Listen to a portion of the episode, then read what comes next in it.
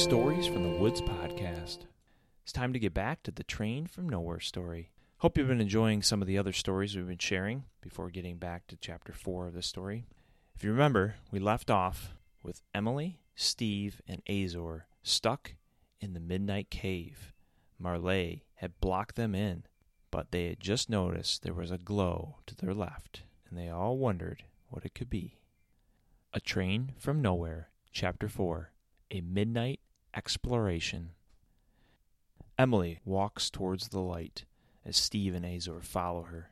All of them are silent. She reaches the source of the light, which is breaking through gaps in a few rocks. She presses her hand on the top rock and pushes gently. The rock breaks free with ease, and the light pours up toward the ceiling. It is so bright that they all turn away from the light because it hurts their eyes. It must be the gem of the sun. Says Steve.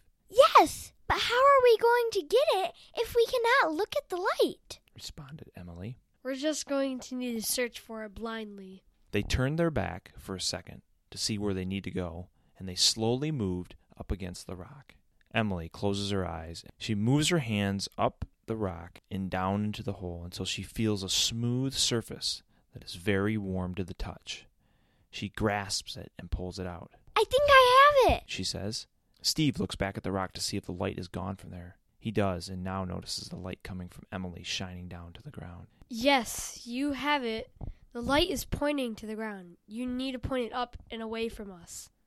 This time, Azor is watching as Emily turns the gem up slightly, but in the direction of him. Oh!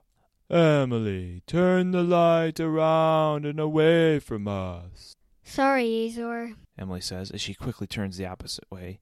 She looks forward and notices that there's a tunnel in the direction she's pointing the light. Look, there's a path over there. The light can lead us. Steve and Azor both notice that the light is no longer hurting their eyes, since it's pointing the other direction.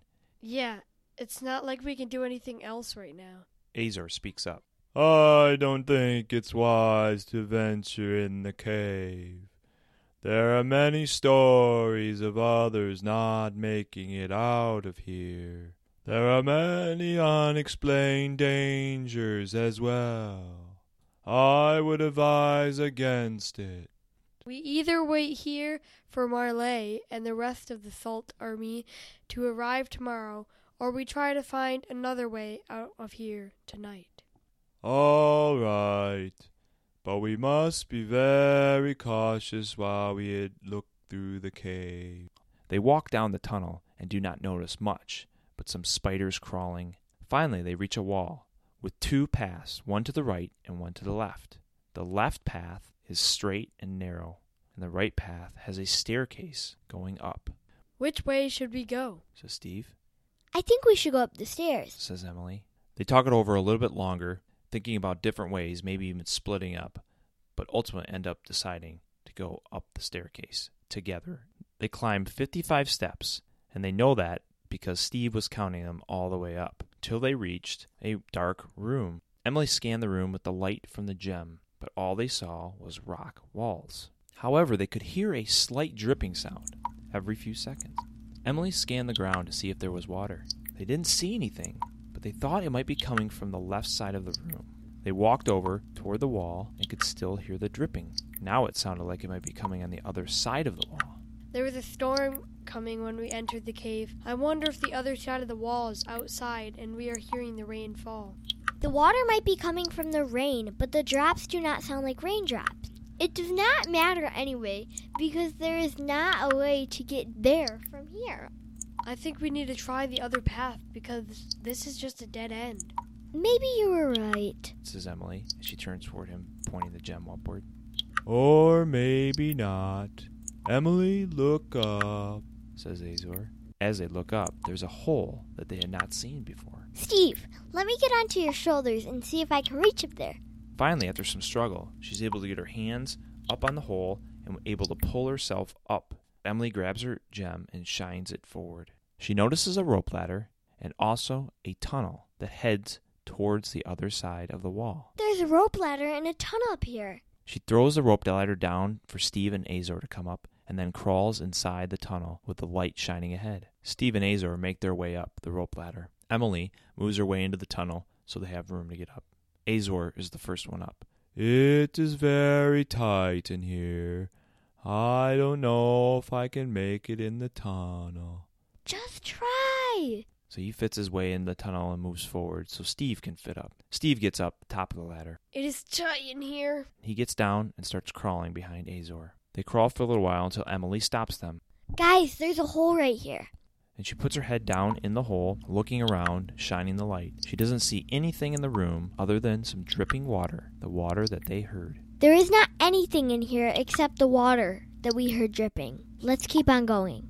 So they start crawling and continuing ahead. Azor getting over the hole, and then Steve following. Steve crawls over the hole, and just as he does, something grabs his heel. Ah! Something's grabbing my foot. Starts to pull him down into the hole. Emily quickly turns around with the light, blinding Azor's eyes.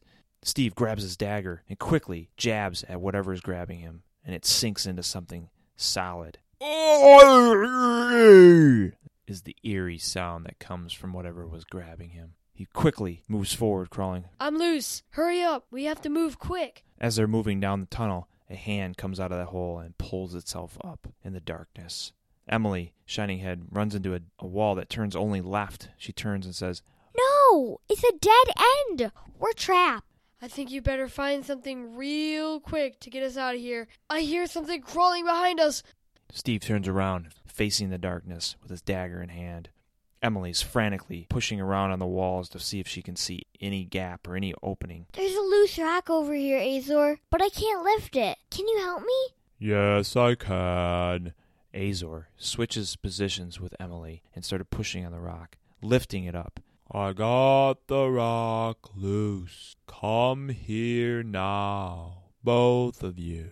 Emily turns back around the corner. Steve, we have to go. Hurry up. She shines the gem right when he's face to face with a skeleton like creature that is baring its teeth at him.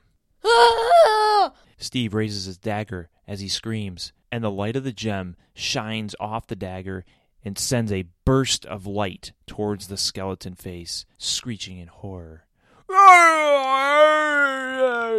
And the skeleton turns and crawls back the way it came. Steve quickly turns around, crawling to where Emily is. We have to get out of here real quick. They hustle around the corner. Azor is there to pull up Emily and Steve. They get out and just start running as fast as they can in the darkness. They realize they're outside in the rain, but they continue to run at least a hundred yards before they stop for a minute, but they're not sure if that thing is following them. This concludes Chapter 4 Midnight Exploration from the story Train from Nowhere. This podcast features the song A Dinner and a Rabbit by Mute Stare, available under Creative Commons Attribution Non Commercial License. We hope you enjoyed this episode from the Stories from the Woods podcast. Please leave us a review, and as always, continue to listen to our next episode.